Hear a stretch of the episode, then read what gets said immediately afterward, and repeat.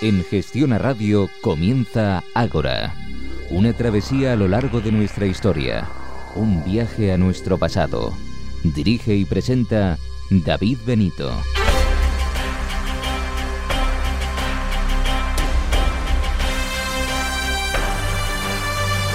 Buenas noches y bienvenidos a una nueva edición de Ágora. Bienvenidos a su cita con la historia.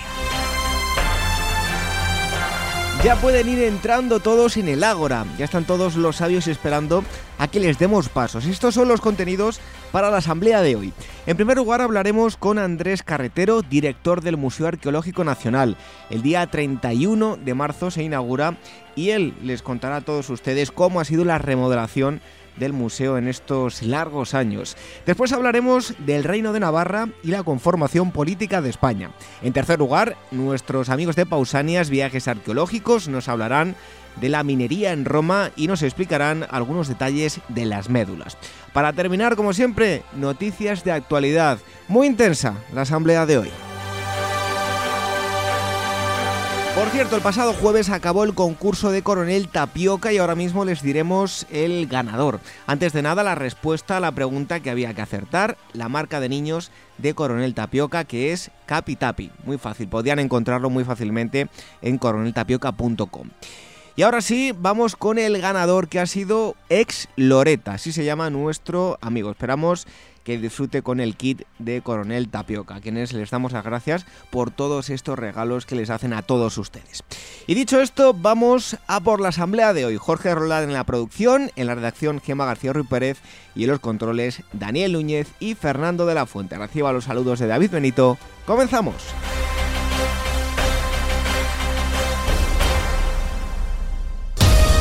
Casas de las Hadas, tumbas de los gigantes, ñures, nombres fabulosos y enigmáticos que hablan del pasado de una isla legendaria.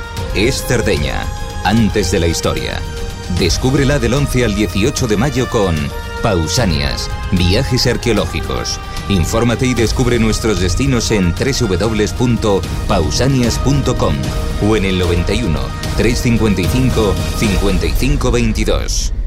Visítanos en internet www.agorahistoria.com.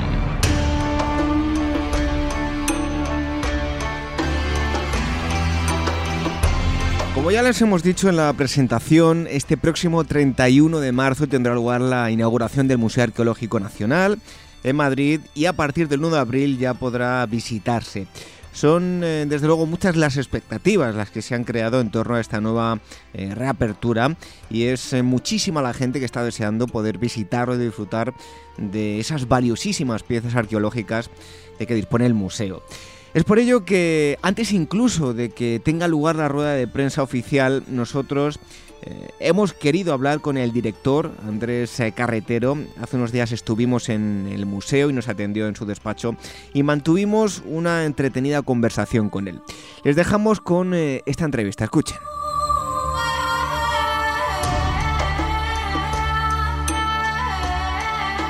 Como ya decíamos en la presentación, es todo un, honor y teníamos muchas ganas de poder hacer esta entrevista. Hoy tenemos con nosotros a Andrés Carretero, doctor en Geografía e Historia por la Universidad Complutense, eh, director del Museo Arqueológico Nacional.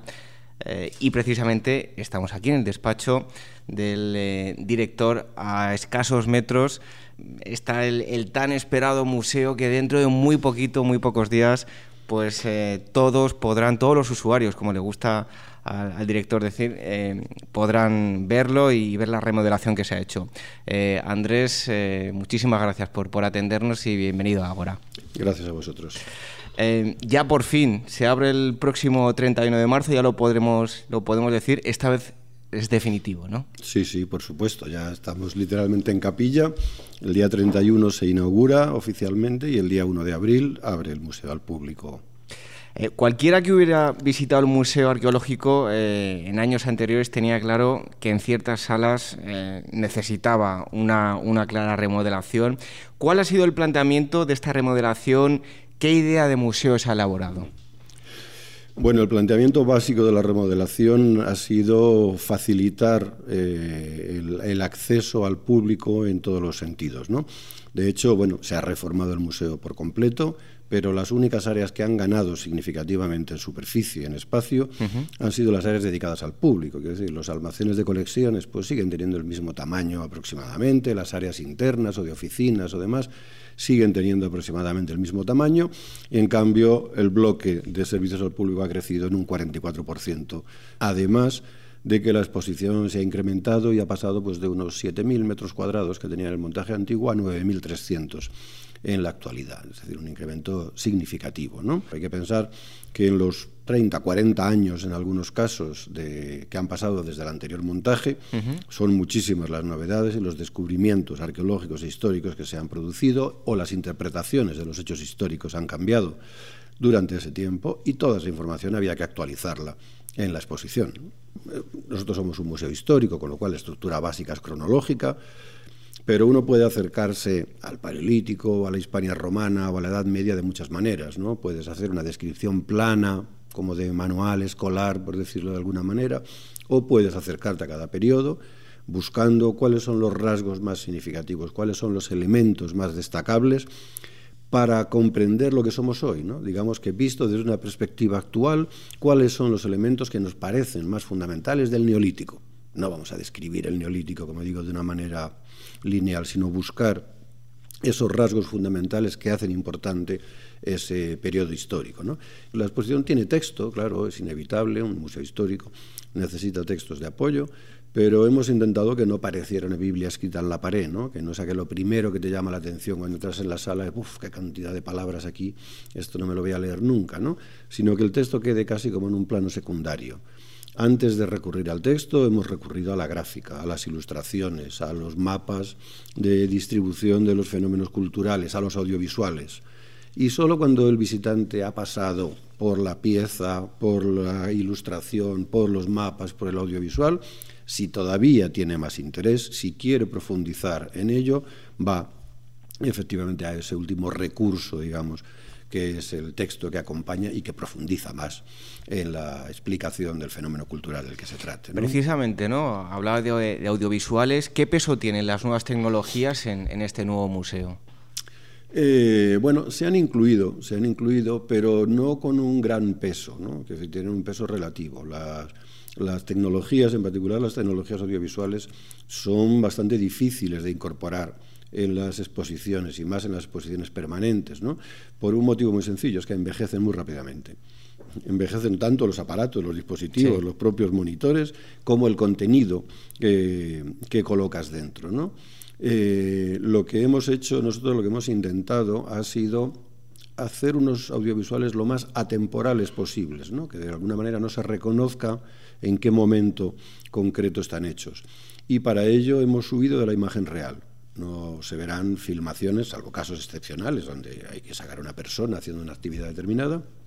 En general, cuando queremos comentar, digamos, un momento histórico concreto, no se van a ver paisajes, ni fotos de piezas, ni imágenes de los yacimientos, ni un actor vestido con una toga romana, ni nada por el estilo. Hemos recurrido a la ilustración, a las imágenes en 3D, a los vuelos sobre el territorio en los mapas, eh, y hemos recurrido a la utilización de la iconografía de cada uno de esos periodos históricos. ¿no? Un ejemplo, si queremos contar en la sala de Egipto la vuelta al día del dios Ra, llevando a los muertos al juicio de las almas, etcétera, etcétera, hemos recurrido a un sarcófago que narra en su iconografía eh, ese discurso y lo hemos convertido en una especie de dibujos animados, dibujos animados que tienen la estética egipcia, por así decirlo, pero nos permiten eh, darle nosotros la movilidad y el juego y que resulte atractivo para la persona que ve ese audiovisual. ¿no?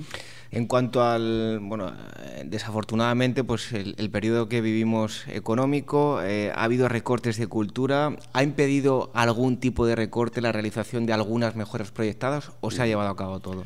Pues hemos tenido la suerte de que para cuando estalló de manera palpable la crisis económica, todo el proceso, todos los expedientes económicos estaban ya aprobados, ¿no? con lo cual Hacienda ya tenía contabilizado ese dinero y había unas empresas contratadas y se ha podido eh, desarrollar los trabajos tal como estaban previstos, ¿no?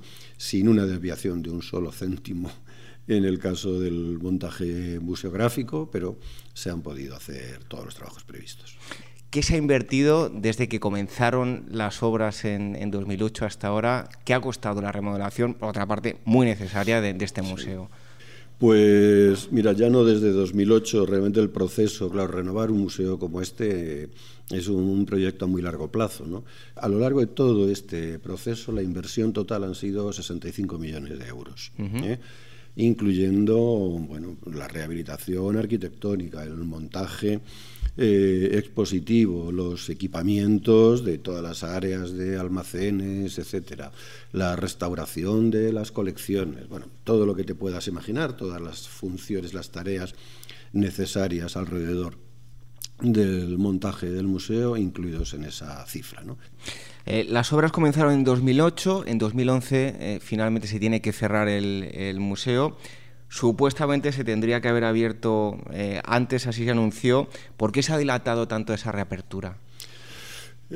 vamos a ver, las obras comenzaron en 2008, deberían haber acabado en 2011, pero acabaron en 2012. Pues problemas, ¿no? Es, decir, cuando te planteas un trabajo en un edificio como este del siglo XIX, del que no hay planos, Quiero decir, hay unos planos que dibujan cómo son las plantas, pero no hay planos técnicos de estructuras, de forjados, etcétera, etcétera. Pues es un poco trabajar a ciegas, ¿no? De hecho, las empresas constructoras comenzaron trabajando en una zona del edificio, no atacaron el edificio al completo, sino que comenzaron trabajando en una zona del edificio para ver qué iban descubriendo, ¿no? para ver cómo estaban esas estructuras, qué problemas tenían, etcétera. No, bueno, pues inevitablemente, claro, surgieron eh, problemas, encontraron eh, cosas eh, chocantes y se retrasó algo el, proyecto de obra. ¿no? Y eso hizo que el proyecto de museografía, claro, empezara también más tarde, ¿no? hasta que no teníamos las salas acabadas, mm, finalizadas en sus últimos detalles y limpias, nosotros no podíamos empezar a montar exposición, ¿no? con lo cual se ha retrasado algo el montaje. ¿no? Retraso que, que yo no lamento en absoluto, porque hemos tenido casi un año más para preparar ese montaje para que esos textos o esos paneles o los soportes o los audiovisuales estén mucho más elaborados, estén mucho más cuidados en, muchos de los detalles. ¿no? Y luego siempre se dice, no, es que se habló de, de inaugurar en 2011. No, vamos a ver, el plan era en ese momento inaugurar una parte del museo, inaugurar un tercio aproximadamente del museo, efectivamente para, con la idea de que el museo nunca estuviera cerrado al público por completo. Entre 2008 y 2011 hubo una exposición temporal titulada Tesoros del Museo Arqueológico Nacional, con las colecciones más significativas eh, del museo y entonces la idea, y en un momento dado, cuando había que hacer el bloque central del edificio, había que cerrar esa exposición y entonces se pensó, bueno, pues se inaugura un tercio, se abre al público un tercio del museo mientras continúa tal. Cuando llegó el momento se vio que era bastante complejo organizar las circulaciones del público en una parte solo del edificio, mientras en el resto se seguía trabajando y demás, y finalmente se decidió mm, parar esa inauguración parcial y esperar a la inauguración general. Yo, he llegado a, escuchar desde que había problemas con los vigilantes hasta que incluso algunas piezas por eh, la silicona u otros elementos se estaban estropeando. No sé si eso es una leyenda urbana o, realmente fue lo que ocurrió. No. Eh, hombre, lo de los vigilantes, pues esto sabemos, ha salido en la prensa últimamente, es una, una, una cuestión muy sencilla, ¿no? Y lo de las siliconas, esas cosas, no. Bueno, son detalles técnicos, pero es que tenemos unas vitrinas de tal calidad y que son tan herméticas que si colocas un soporte dentro que no esté bien seco, efectivamente, pues si lleva una silicona o cualquier otro adhesivo, ese adhesivo tarda muchísimo en secar, ¿no? Porque no hay, tú tienes una vitrina de calidad media, que bueno, pues tiene mucha ventilación y el aire entra y sale con total tranquilidad y, y los adhesivos secan rápidamente o las, o las o las tintas de los textos, ¿no? Como digo, estas vitrinas son tan herméticas que en algunas ocasiones eso, metías un, un, panel del tipo que fuera que no estaba perfectamente seco y veíamos que tardaba muchísimo tiempo más en, secar, ¿no? Pero vamos, ese es todo el problema. Se ha solucionado teniendo, mientras estábamos en el proceso de montaje, pues esas vitrinas han quedado parcialmente abiertas para que pudiera eh, ventilar el interior y eso y esos soportes y demás pudieran secarse sin ningún problema, ¿no? Y ya se ha. Recientemente eh, salía una información en la prensa que eh, dos momias podían presentar eh, algún signo de contaminación. ¿Ha habido algún problema en concreto con estas dos momias o con algún otro objeto, un incidente durante toda esta remodelación? No. Bueno, vamos a ver, lo de las momias, efectivamente hay una, una momia que los materiales orgánicos en general son bastante inestables, ¿no? No es lo mismo conservar piedra con la piedra o con la cerámica tenemos muy poquitos problemas. En cambio, con la madera, los tejidos o las momias hay bastantes más problemas, ¿no? Con todos los, objetos de, procedencia orgánica. Y en particular, las momias son eh, delicadas e inestables, ¿no? Hay una momia en la que apareció pues, un pequeño foco oscuro que no sabíamos lo que era, el Departamento de Conservación no sabía lo que era, vinieron los técnicos, los químicos del Instituto de Patrimonio Cultural de España y bueno, pues se va a hacer un análisis. Como los técnicos no nos han podido dar ni unas fechas para finalizar el análisis, ni evidentemente todavía un resultado de qué es lo que puede tratarse, pues hemos sustituido esa momia por otra de, de almacén para que el día de la inauguración esté la sala convenientemente montada, ¿no? Pero vamos, que esos, digo, son problemas cotidianos en la vida de un museo, ¿no? Y ya para concluir, eh, la pregunta más importante de todas, ¿no? A partir del 1 de abril, eh, ¿podrán disfrutar todos los usuarios extranjeros, eh, españoles, mayores, pequeños, del mejor museo del mundo? yo creo que sí. Dicho así, suena como un poco pedante, ¿no? Pero bueno, pues es el, último museo, siempre el último museo de cada especialidad que se monta es el mejor, ¿no? Es el que recoge la experiencia de otros muchos museos, tanto en nuestro caso, tanto españoles como eh, extranjeros, y el que tiene la tecnología o los sistemas expositivos y demás más novedosos, ¿no? Y eso somos nosotros en este momento. ¿no? Eh, Andrés Carretero, él es director del Museo Arqueológico Nacional. Deseamos que pase muchísima gente por aquí, que sea un éxito y que sea un referente para los eh, museos a nivel mundial. Muchísimas gracias por habernos atendido. Gracias a vosotros. Ágora, con David Benito, en Gestión a Radio.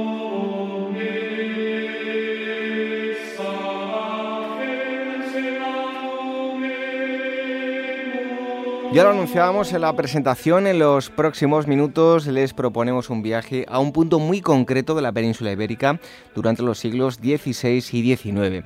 El punto del que les hablo es Navarra, el reino de Navarra el último de los reinos cristianos que se integraron políticamente a la monarquía española. Y para hablarnos de este asunto tenemos el placer de dar la bienvenida a Alfredo Floristán y Mizcoz. Él es catedrático de Historia Moderna de la Universidad de Alcalá, ha escrito diversos libros, además de monografías y artículos científicos, y su última obra es El Reino de Navarra y la conformación política de España 1512-1841 de la editorial eh, Acal, un libro que les eh, recomendamos. Buenas noches y, bienvenido a Agora. Muchas gracias. Eh, para ya meternos de lleno en el, tema que hoy nos ocupa, ¿hasta qué año nos tenemos que, tenemos que, retroceder pues, para conocer de una forma rápida ¿no? los orígenes del reino de Navarra y, hacer un, breve resumen del devenir hasta 1512? Eh, pues el reino primero se llamó de Pamplona y es uno de los más antiguos de los reinos cristianos peninsulares, posterior a Asturias y León pero anterior en el tiempo a los de Aragón o Castilla. El primer rey que podemos reconocer como tal rey es eh, pues eh, Sancho Garcés I, que en el 905 su rexit in Pampilona, rex nomine Sancio, dice la crónica, pero antes había habido algunos caudillos que con ocasión de, bueno, pues de diversos eh, conflictos habían acaudillado algunos grupos, pero realmente el reino de Pamplona comienza en el año 905 y se transforma como reino de Navarra, adquiere una nueva denominación ya a mediados del siglo XII con Sancho, Sancho VI en 1166. Eh, hacemos una primera parada eh, a comienzos del siglo XVI, entre los años 1512 y 1529. En aquel momento eh, se produce lo que se llama la primera invasión, ¿no? Sí, el reino de Navarra mm, tuvo una trayectoria medieval muy prolongada lo vuelvo a repetir, del siglo X en sus orígenes, pero por diversos motivos desde el siglo XIII habían sido reyes de Navarra, soberanos del reino, eh, dinastías de origen francés. Primero los condes de Champaña, después los reyes capetos, reyes de Francia y de Navarra también. Finalmente, cuando hubo el cambio dinástico, la, la, extinción de la dinastía capeta, fueron reyes los Evreux, que eran grandes señores del norte de Francia. Por un momento, la reina heredera de Navarra, Blanca, casó con un trastámara de origen castellano, eh, Juan II, que fue rey de Navarra, pero a su muerte sin descendencia, o mejor dicho, con una descendencia femenina, la hija lo fue solo por un mes y realmente otra vez volvieron a reinar en Navarra familias de origen francés, ultrapirenaico, mejor dicho. Eh, la casa de Foix, la casa de Albret, finalmente. Y en este sentido, el reino había vivido unas circunstancias peculiares. Un reino pequeño, encajonado entre Castilla, Aragón y Francia, que soñaron o trataron de repartirse en algún momento, pero que por diversas circunstancias pues seguía siendo un reino, como decimos nosotros, independiente, un reino pleno, soberano, en el año 1512. Y en aquel momento, en 1512, Fernando el Católico, en el contexto de una guerra que tenía como causa Italia, pero uno de cuyos frentes, no menos importante, era el del suroeste de Francia, la región de Guyena, en la que el rey de Inglaterra tenía muchos intereses, había una larga tradición de presencia inglesa en el suroeste de Francia y de buena relación con los reyes navarros, pues se desató una campaña militar y se invadió y se conquistó Navarra en el verano de 1512. Eh, paralelamente eh, se firma una tregua de no agresión, llamémoslo así, con Francia del territorio navarro y había eh, un serio problema y era la sucesión de la corona de, de Castilla y de Aragón. ¿no? Sí, mm, yo creo que la conquista de Navarra, más que preparada, aunque a Fernando le viniera muy bien, pues fue aprovechar unas circunstancias muy propicias. Y Fernando el Católico pues quiso retener Navarra y para eso, para evitar que se devolviera un reino usurpado violentamente, injustamente, eh, cuyos reyes estaban exiliados al norte de los Pirineos, reyes que habían reinado durante más de dos décadas, que tenían hijos y herederos, que eran universalmente reconocidos, pues Fernando el Católico decidió muy, muy prudentemente una solución eh, de tal como incorporar el reino de Navarra a Castilla, porque Navarra suponía para los castellanos un baluarte defensivo. Francia era, era sin duda alguna el reino más poderoso del momento y Navarra en el sentido de que podía ser un corredor, un pasillo por el que entraran los franceses, suponía un cierto peligro. Cerrar esa puerta, es lo que consiguió Fernando el Católico. Incorporando Navarra a Castilla, comprometió a los castellanos en la defensa, en la retención, como se dice en aquel momento, de aquella conquista que nadie estaba seguro que fuera a durar mucho tiempo. Eh, bueno, comentaba ahora, hablaba de, los castellanos, de aragoneses. Fernando enfermo incorpora el reino de Navarra a la corona de Castilla y no a la de Aragón. Eh, ¿Por qué hace esto?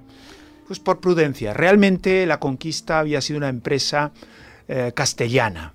Y hay que, mm, no, es, difícil explicárselo, porque realmente eh, durante todo el siglo XV las principales familias de la nobleza castellana han emparentado con familias de la nobleza castellana vecina, guipuzcoanos, alaveses, burgaleses, riojanos, sorianos.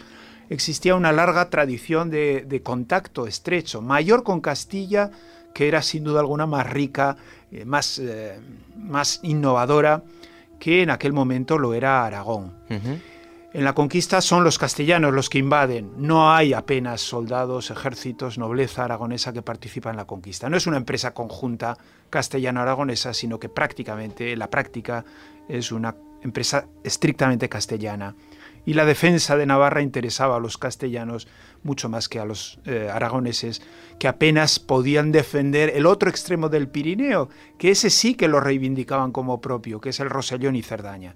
La incorporación de Navarra y la recuperación de Rosellón y Cerdaña en ambos extremos del Pirineo están muy estrechamente relacionadas entre sí. Eh, avanzamos un poco más en el tiempo, 1516, muere Fernando el Católico. Bueno, eh, ¿Qué ocurría con Navarra tras su muerte? Yo creo que en esto sí que hubo un cambio importante. Fernando el Católico es el conquistador y estaba decidido a gobernar Navarra probablemente de un modo más autoritario, más directo, más castellanizador, más desde Castilla.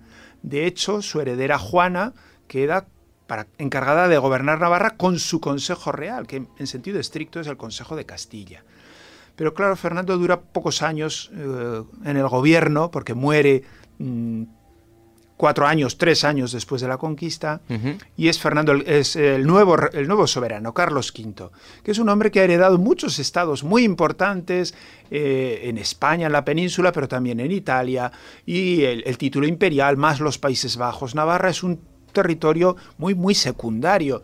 Y, Carlos V estuvo bien dispuesto como heredero, él no había conquistado, pero como heredero, a retener Navarra, pero concediéndole una, amplia, digamos, autonomía, considerar el reino de Navarra eh, similar a otros reinos como Sicilia, Nápoles o los estados de Milán, con una amplia autonomía. Es decir, que esa tensión castellanizadora de unión estrecha Castilla desaparece con el nuevo rey, con Carlos I, V de Alemania. Eh, hablábamos de 1516, vamos avanzando un poquito más en el, tiempo, 1521, y el terreno navarro eh, vuelve a convertirse en, en, un campo de batalla, ¿no? Sí, en aquel momento están luchando Carlos V y Francisco I de Francia por lo que es más importante para ambos, que es Italia. Es el reino de Nápoles o es pronto pues eh, los dominios del norte de Italia, el rico, la rica Lombardía, el milanesado. Y esto hace que los franceses aprovechen la revuelta que ha surgido en Castilla, cuando se ha ausentado el nuevo rey Carlos, la revuelta de las comunidades o de los comuneros, para invadir Navarra y recuperar Navarra, en principio, para el que entonces era eh, el rey de Navarra, Enrique II de Albrecht. Pero es una campaña muy breve que apenas dura dos meses, invaden Navarra en mayo, sin resistencia llegan hasta Logroño, pero esto suscita el terror de los castellanos que ven que un ejército francés está a las puertas de Castilla y la reacción inmediata de la nobleza, de las ciudades, de las milicias castellanas. Carlos está en los países, eh, está en Alemania en ese momento, pero la reacción autónoma de Castilla que barre a los franceses y que les derrota en una gran batalla cerca de Pamplona, la batalla de Noain, en 30 de junio de 1521, que será, digamos, el momento en el que la última gran batalla campal que decisivamente eh, incorpora Navarra a la corona de España, a ese conjunto de estados que ha heredado Carlos V, herencias más o menos reforzadas por el uso de la fuerza, pero que conformarán la monarquía de España. Bueno, y junto a la conquista eh, hay unos datos importantes que, hay que tener en cuenta y es el crecimiento demográfico y a su vez un, eh, digamos, equilibrio social. Sí, el reino de Navarra, mm, pequeño, pero vive en un ámbito a caballo entre el mundo atlántico y el mundo mediterráneo. Eh, es un pequeño país de transición entre los altos del Pirineo y, las vegas del Valle del Ebro y en este sentido pues vive la misma expansión demográfica, sobre todo que Castilla, más que la recuperación que en Aragón es mucho menor.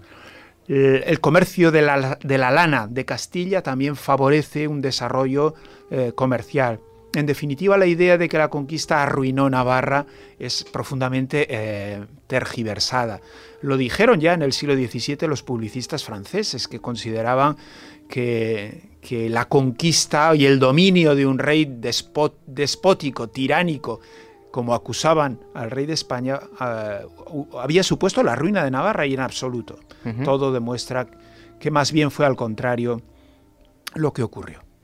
Bueno, estamos hablando con Alfredo Floristán eh, y Mizcoz. Ha sacado un libro, se ha editado un libro eh, hace pocas fechas, El Reino de Navarra y la conformación política de España 1512-1841 y la editorial es eh.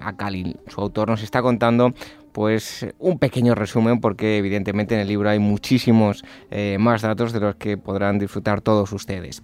estábamos hablando de la conquista, a su vez se terminaría estableciendo una nueva frontera militar, ¿no? Sí, Navarra había sido tradicionalmente en la Baja Edad Media un reino tan débil que realmente eh, formaba un reino tapón. Eh, era un, territorio prácticamente inerme, no tenía recursos para defenderse, no tenía otros recursos que la diplomacia, o mejor dicho, la rivalidad de sus vecinos. Más que la idea de que sus vecinos quieren conquistar Navarra, yo creo que no es tan cierta. Lo que los vecinos no quieren es que sus rivales tengan el control de Navarra. Y en ese sentido ha funcionado, pues bajo presiones, con influencias, como un Estado tapón. Pero esto cambia radicalmente en cuanto se incorpora a Castilla, a la monarquía de España. Entonces se convierte en una frontera, y una frontera viva, eh, porque las guerras durante dos siglos van a ser casi constantes entre el rey de España y el rey de Francia, entre los Valois y los Borbón y los Austria españoles. Y esto transforma radicalmente eh, la vida del reino desaparecen los antiguos pequeños castillos señoriales, pero se construye con gran esfuerzo durante muchas décadas un enorme conjunto militar en Pamplona. Las murallas se rehacen, se construye una ciudadela eh, imitando la de Amberes, se construyen fábricas militares y hay un enorme esfuerzo de abastecimiento, de, en todos los sentidos. Navarra se convierte en una frontera, una frontera importante, para la monarquía de España, una frontera defensiva que cumplirá muy bien la función para la que fue concebida. Alfredo, a mediados del siglo XVI, entre ese periodo que va, cuando están en el poder Carlos I y Felipe II, ese, ese periodo, se produce una importante crisis que iba a resultar decisiva, ¿no? Bien, eh, digamos que fue un momento decisivo en el sentido de que es la última vez en la que hay posibilidad de un restablecer la dinastía originaria, una dinastía propia, porque en aquel momento en Francia vivía Juana de, Albret, Juana III, reina de Navarra, y su hijo Enrique de Borbón le heredó en 1572 como Enrique III, roi de Navarre, y luego ya llegaría a ser rey de Francia también. Por un momento, eh, el, padre, Antonio de Borbón, negocia con el Papa y con Felipe II la posibilidad, porque él está dudando entre el catolicismo y el calvinismo, y en un momento de debilidad de la monarquía en Francia, él es un hombre próximo al trono, con sangre real, y vende, entre comillas, vende su apoyo al catolicismo exigiendo a cambio una compensación. Y una de las cosas de las que se habló era la de devolverle el reino de Navarra, aunque finalmente Felipe II yo creo que jamás lo consideró en serio, que entra dentro de esas cosas que los políticos y gobernantes dicen o hablan, pero que jamás harían. Precisamente Felipe II, su reinado, eh, a los, primeros años se producen una serie de novedades que sí que habría que destacar, ¿no? Claro, la historia de Navarra tiene una cierta sorpresa, por lo menos mm, creo yo que, que debemos reparar en ella. Porque muchas veces pensamos que el reino medieval había alcanzado ya su plenitud, sus instituciones, sus fueros, sus leyes, y que después de la conquista todo fue conservar, mantener. Y yo creo que no es así, sino más bien después de la conquista el reino medieval había adquirido eh, ciertas bases jurídicas, de imaginario, eh, de procedimiento, pero yo creo que, sinceramente, después de la conquista es cuando hay un renacimiento del reino. Por ejemplo, las cortes. Existían cortes bajo medievales, pero esas, de esas cortes bajo medievales no conservamos ni actas, ni apenas leyes, ni disposiciones. Votan dinero, pero nada más. Y sin embargo, después, las cortes durante toda la Edad Moderna, hasta el siglo XIX, elaboran cuadernos de agravios reparados y de leyes en un número impresionante. Tiene un protagonismo en la vida política, las Cortes y la Diputación, que no la tenían durante la Edad Media. Y como eso, pues todo. Transformaciones desde el punto de vista de las instituciones, del fisco, eh, en muchos aspectos. Significativamente uno, por ejemplo, las ceremonias, las viejas ceremonias de juramento de los fueros que habían practicado los reyes de la casa de Vreux en la Baja Edad Media desaparecen con la conquista, pero se retoman. El propio Felipe, príncipe heredero en 1551, se desvía de su viaje, pasa por Tudela, porque quiere reunirse con las cortes y jurar los fueros y que le juren como heredero. Eh, hacia finales del siglo XVI, eh, entonces, ¿podríamos hablar de una cierta eh, estabilidad del reino? Yo creo que sí, que haya llegado un momento después de un siglo, un siglo después de la conquista, yo creo que los navarros se, han adaptado a esa nueva situación y el balance que empiezan a hacer los, los, hombres que escriben, porque no podemos saber qué piensa la mayoría, ni hacer una encuesta, ni mucho menos, pues es de cierta satisfacción. Ha llegado la paz, una cierta prosperidad, eh, hay que tener en cuenta que unirse a Castilla, pues en aquel momento es como muchos pueden pensar ahora unirse a una gran potencia, a un país rico, un país en expansión, con un importante imperio colonial, con un importante nivel intelectual, artístico, eh, con unas, eh, digamos, libertades, unas seguridades que no encontraban en otros lugares. Eh, continuamos hablando con eh, Alfredo Floristán y Mizcoz. Eh, le vuelvo a recordar el Reino de Navarra y la conformación política de España 1512 1841 de la editorial eh, Acal. No tenemos eh, demasiado tiempo. Estaba buscando eh, unas anotaciones porque el tiempo se nos termina y como siempre pues preparamos unas entrevistas muy ambiciosas y al final nos quedamos sin tiempo. la primera mitad del siglo XIX para ir, yo les invito a los oyentes a que este salto en el tiempo eh, que hacemos lo completen, pues leyendo el libro de nuestro invitado, pero la primera mitad del siglo XIX hasta 1841 eh, fue una etapa de cambios para el reino de Navarra. ¿no? Sí, la, gran diferencia es que Felipe V eh, castigó a Cataluña, Aragón y Valencia que se habían rebelado contra él, que habían sido infieles en el momento de la guerra de sucesión, les castigó reformando por la fuerza su sistema de gobierno, su derecho público. Son las leyes, los decretos de nueva planta, que es lo que hoy llora el nacionalismo catalán, o, lo que la fiesta eh, en Cataluña del 11 de septiembre recuerda estos acontecimientos. Lo peculiar de Navarra es que esto no ocurre así sino que la necesaria actualización de sus fueros, su nueva planta de gobierno, sus nuevas formas de gobierno, fueron paulatinamente pactadas, negociadas con el reino en las Cortes. Y esto resultó eficaz. A largo plazo, a lo largo del siglo XVIII, los reyes y los navarros se dieron cuenta que era más eficaz negociar que romper. Y esto mismo ocurrió más dramáticamente en 1839, cuando, después de ser derrotados en la Primera Guerra Carlista, pues el gobierno liberal de Isabel II ofreció a los vascos, a la vez guipuzcoanos y vizcaínos, van juntos pero son distintos sus fueros, no forman una unidad política, y navarros les ofreció a todos la adaptación de sus fueros a la nueva realidad constitucional reconocemos vuestros fueros, pero hay que adaptarlos al bien común. Los navarros fueron los únicos que lo hicieron. Y lo hicieron rápidamente, y lo hicieron con habilidad. Y, de hecho, el régimen posteriormente responde a aquella ley de 1841. A la vez guipuzcoanos y vizcaínos se sintieron más fuertes, se resistieron, se negaron, no aceptaron adaptarse y llegó la segunda, la última guerra carlista, fueron derrotados y entonces padecieron una abolición total de sus fueros como castigo a su nueva rebelión. Es decir, que los navarros tuvieron la fortuna o la habilidad de elegir el camino correcto en 1841. Hacía ese salto en el tiempo y me dejaba preguntas atrás precisamente pues para dar pie con esta contestación a esta última pregunta, porque si hablamos de herencia histórica eh, en cuanto a Navarra, eh, ¿qué hace diferente más o menos nos no lo explicaba ahora nuestro invitado, ¿no? Pero ¿qué hace diferente a esta zona de otros lugares donde eh, se vive, digamos, con altas dosis el, independentismo, ¿no?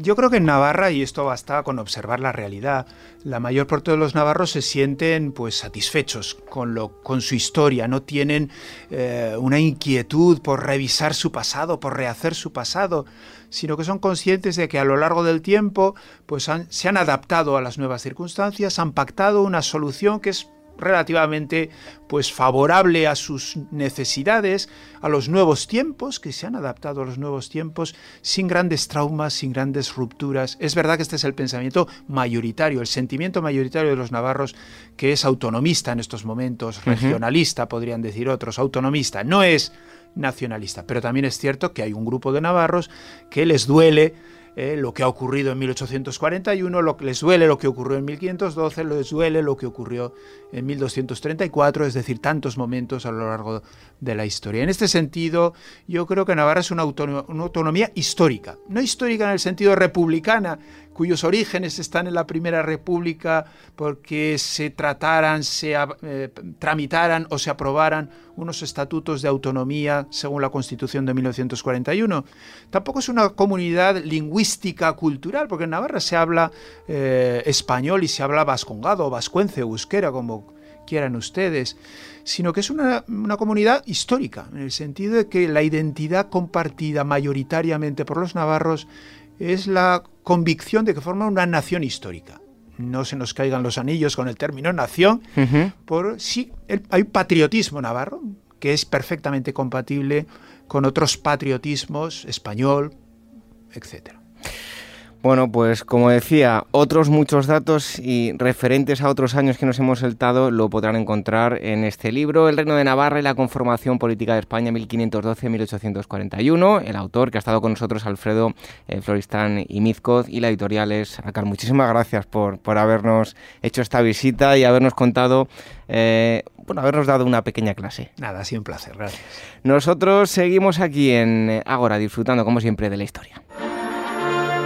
De las legiones romanas a las divisiones Panzer, de los caballeros cruzados a los tercios de Flandes o los ejércitos de Napoleón. Sumérgete en la historia política y militar de la humanidad de la mano de la revista Desperta Ferro, con artículos a cargo de especialistas internacionales y el mejor aparato gráfico. A la venta en librerías, kioscos, tiendas especializadas y www.despertaferro-ediciones.com. Ágora, con David Benito, en Gestión a Radio.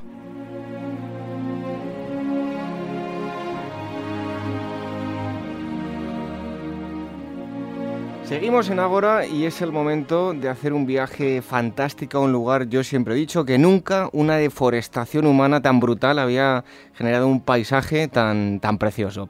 Y hoy nos vamos a ir a un lugar mágico, vamos a hablar de la minería en la antigua Roma, con Jesús Barba, licenciado en Historia por la Universidad Complutense de Madrid, eh, uno de los responsables de Pausanias eh, Viajes Arqueológicos. Buenas noches y bienvenido una vez más a Ágora. Hola David, buenas noches. Y hoy tenemos a Enrique Bodoque, licenciado en Historia por la Universidad Complutense de Madrid y en la actualidad está realizando su tesis doctoral sobre eh, minería en la península ibérica. Buenas, noches, y bienvenido a Ágora. Buenas noches. Eh, bueno, ¿cuándo comienzan eh, a explotarse, ya para meternos de lleno en el, en el tema, eh, sistemáticamente las minas de la península ibérica? Pues mira, desde antiguo son conocidas la, riqueza minera. Ya las fuentes pues, griegas nos, nos refieren a, esa riqueza, tanto Colayos con, con, su periplo por la península ibérica o las referencias al mítico rey de Tartesos, a Argo Antonio. Lo que pasa es que son explotaciones eh, indígenas. Más adelante, con la llegada de los púnicos, es donde ya podemos encontrar una explotación que denominaríamos industrial, en este caso. ¿Por qué llegan los púnicos? Los púnicos llegan a raíz de la Primera Guerra. Eh, han perdido contra Roma y han sufrido un, un acuerdo abusivo, por así decirlo. Entonces tienen que buscar recursos nuevos y los encuentran en, en la península. De ahí la formación de la fundación de Cartagonova, y desde esa base comienzan a controlar tanto la zona de Cartagena como minas más cercanas en Sierra Morena, en Cástulo y por ende con otros, con otros tratados indígenas llegan hasta, hasta Río Tinto. No solo les ayuda a pagar estas compensaciones de guerra, sino que además les ayuda a formar un nuevo ejército pagando mercenarios del norte de África, del interior de la península, para poner en jaque a toda, a toda esa república romana y hacerles la guerra en, su propio territorio. Bueno, otro asunto muy importante es eh, quién trabajaba las minas. Todos tenemos en la mente eh, bueno, la imagen de la película Espartaco, miles de esclavos trabajando bajo un sol abrasador. Eh, ¿Esa imagen es real?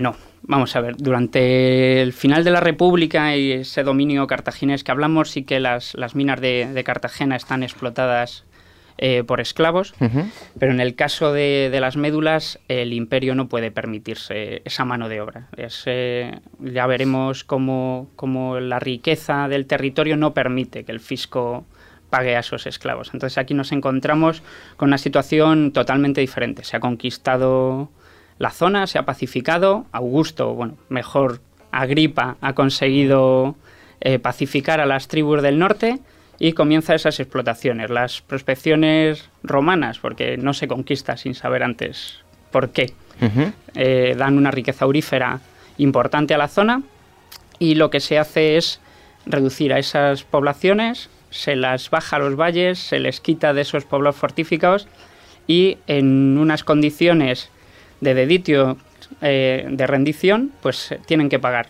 Y una de, las, de los pagos es la nona en horas. Es el pago en horas al imperio de trabajo en las minas.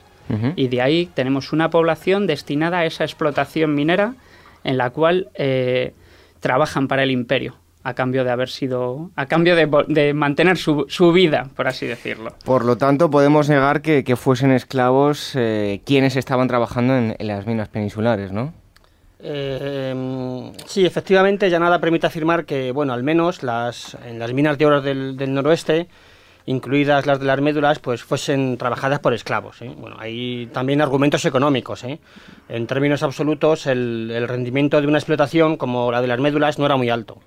Bueno, y mantener el número de esclavos públicos, como hacía referencia Quique, pues necesarios para los trabajos, pues habría resultado un, para, para el fisco romano habría resultado, habría resultado tremendamente caro. ¿eh? Bueno, sin embargo, el hecho de que los astures mineros no fueran esclavos, pues no implica eh, automáticamente que, que sus eh, condiciones de vida fuesen mejores. Es, es, cierto que jurídicamente sí que son libres, pero que están inmersos en una red de, de relaciones de dependencia. los, los, astures van a quedar organizados en lo que se conoce como las eh, civitas peregrinas. Deben contribuir con prestaciones de distinta naturaleza, como las que comentaba Quique, eh, algunas, eh, algunos eh, pagos en metálico, en especie o como, como los pagos en trabajo, en diversas tareas que están relacionadas con, con, la mina.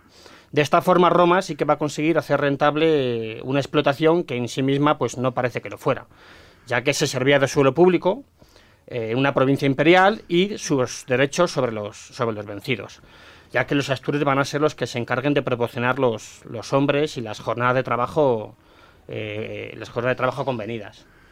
Eh, Quique, la organización de los romanos y las explotaciones mineras eh, se hacía a través de empresas privadas, de forma estatal, ¿cómo era? Bueno, como, como todo en el imperio, son muchos, muchos siglos, hay una, una, evolución en esos tiempos republicanos en los que se toma el control de la, de la península, encontramos que, que el Estado cede las explotaciones mineras a unas sociedades, a las, a las sociedades de Publicorum, los cuales eh, toman la, explotación minera a cambio de pagar al, fisco romano un, canon.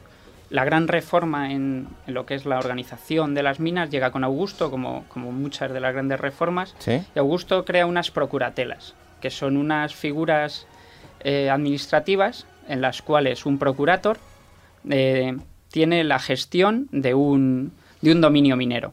Eh, la, mina ya no pertenece, ya no se cede a un particular que paga el fisco, sino que directamente el fisco lo controla. Este procurador, en este caso un procurator metalorum, eh, es el que gestiona el que gestiona la mina. ¿Qué pasa? Que las médulas son tan importantes para el fisco romano que se crea una segunda procuratela para Asturias y, la Galaecia, que es el procurador, por así decirlo, el jefe del procurator metalorum y de ahí eh, el fisco ya tiene el control inmediato de lo que es el oro. Claro, yo, yo bueno, eh, quería destacar que desde la reorganización de Augusto, a la que hacía referencia aquí, que pues estas minas eh, van a estar en una provincia romana imperial, la Hispania Citerior. y fueron considerados evidentemente recursos imperiales, por lo tanto sus beneficios se destinaban al, al, tesoro imperial. Por ello estas minas pues sí que eran gestionadas directamente por la administración para garantizar pues efectivamente que la, que la totalidad del metal llegase a Roma. ¿eh? ¿Qué es lo que suponía esto? Pues, pues que principalmente la administración imperial va a ser la encargada de ocuparse de todos los aspectos de la explotación. Y este hecho puede explicar la elevada presencia en los núcleos eh, de población más importantes, como Astúrica Augusta, la actual Astorga, de representantes de la administración imperial y del ejército romano. Si hablamos de, las técnicas mineras, eh, ¿qué nos podéis contar? Bueno, en este caso nos encontramos en un yacimiento lo que denominamos en secundario principalmente, aunque también hay en primario. Eh, para no extendernos mucho, el, un yacimiento en primarios en el cual el, oro se encuentra vinculado con otros metales, mientras que en secundario se encuentra depositado sobre, sobre, por así decirlo, los primeros estratos geológicos. En este caso es un ejemplo único dentro del mundo antiguo y es significativo incluso para sus contemporáneos. De ahí la, cita, del cómo inicia Plinio la cita de los trabajos mineros en el libro 33 de, su historia natural, diciendo que el tercer método supera la labor de los gigantes. Incluso para ellos era algo desproporcionado lo que se estaba haciendo en, las médulas. Una cosa es lo que vemos, que son esas paredes rojizas y tal, pero todavía más espectacular es la canalización hidráulica, algo que no se percibe a simple vista. Y es que son cientos de kilómetros de canalizaciones para conseguir la técnica de lo que llamamos el ruina montium.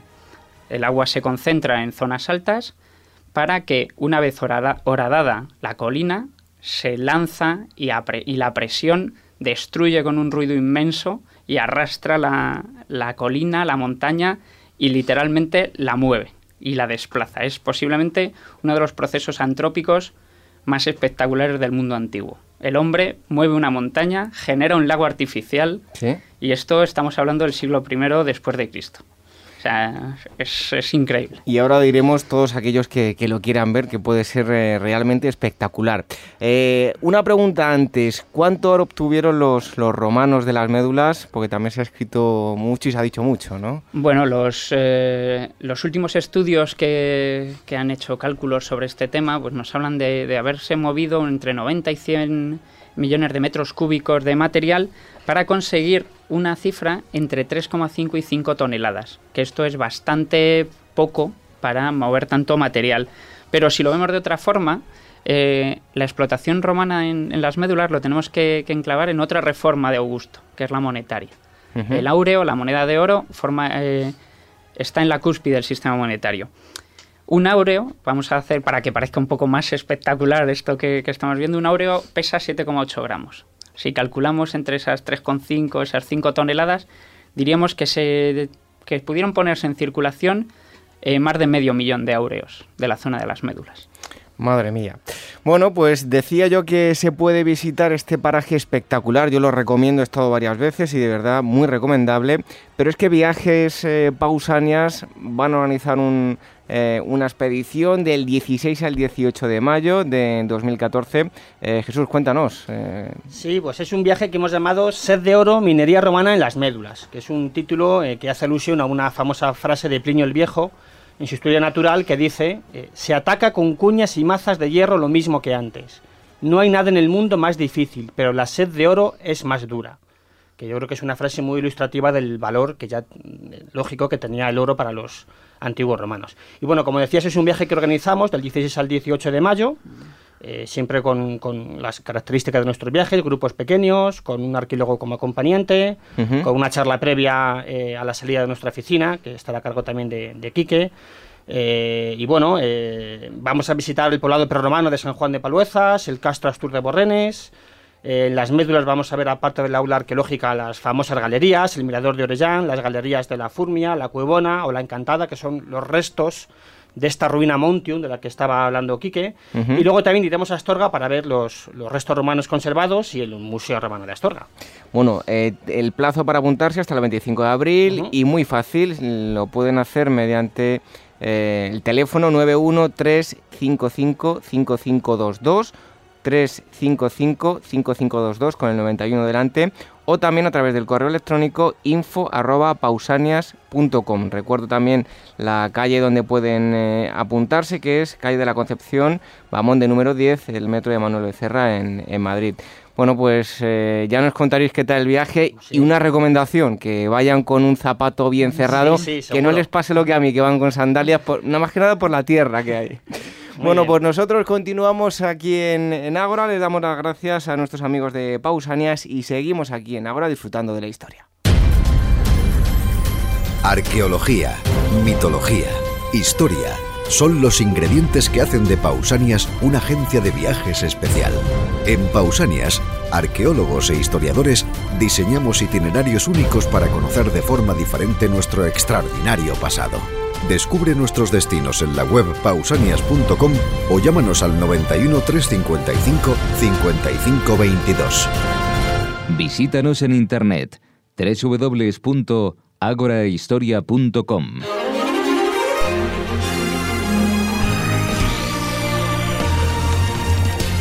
Como cada semana y fiel a su cita, Gema García Ruiz Pérez nos acerca las noticias de actualidad. Gema, buenas noches. Buenas noches. Comenzamos con esas noticias. Un dron con alma de arqueólogo realiza su primer descubrimiento. Cuando la semana pasada daba sus últimos coletazos, supimos que un dron había conseguido captar un conjunto de petroglifos nunca vistos por el ojo humano tienen nada menos que 2.500 años y al parecer fueron realizados por una antigua cultura amerindia bautizada con el nombre de Anasazi.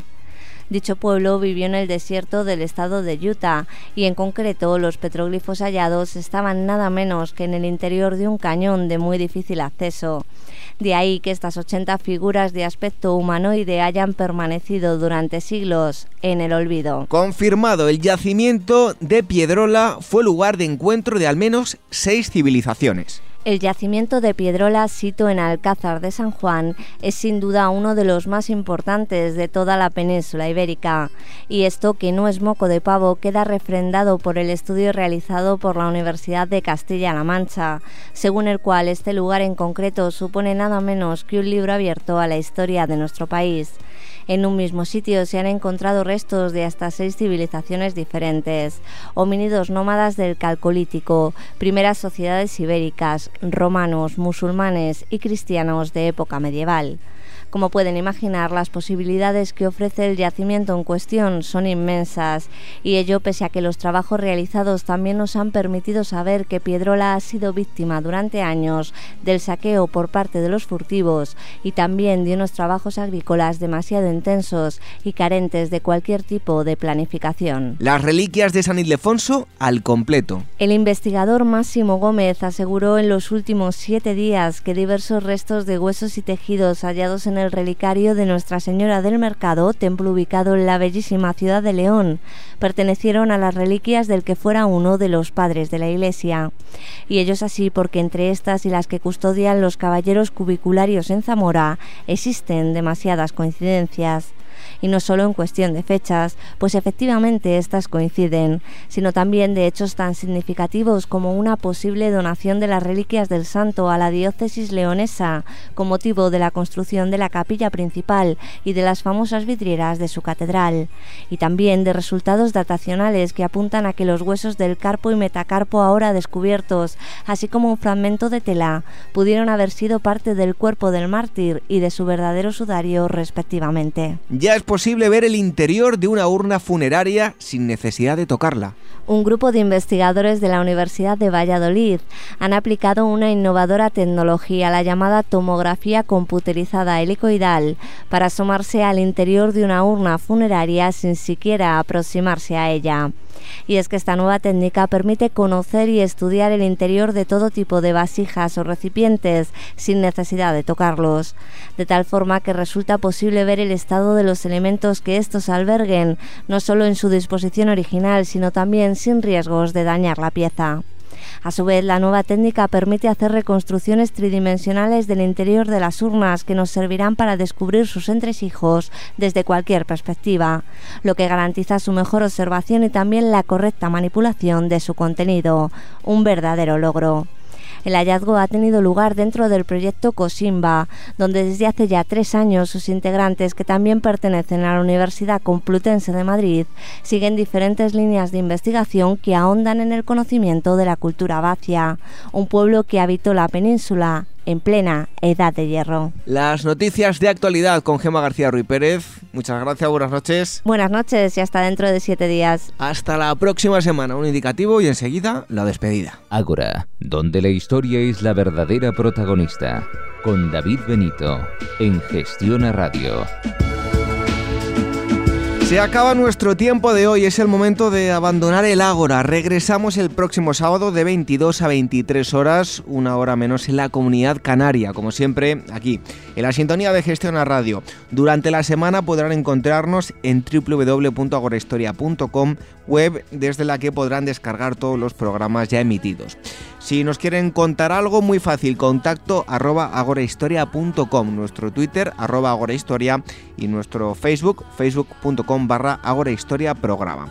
Les dejamos ahora en buena compañía con Venceslao Pérez y su peculiar música. Hoy me despido con una frase de Enrique Jardiel Poncela. Dice así, historia es desde luego exactamente lo que se escribió, pero ignoramos si es lo que sucedió. Buenas noches, hasta la próxima semana, sean felices.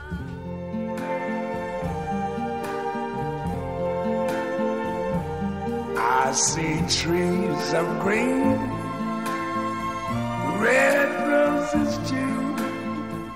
I see them bloom for me and you. And I think to myself, what a wonderful world.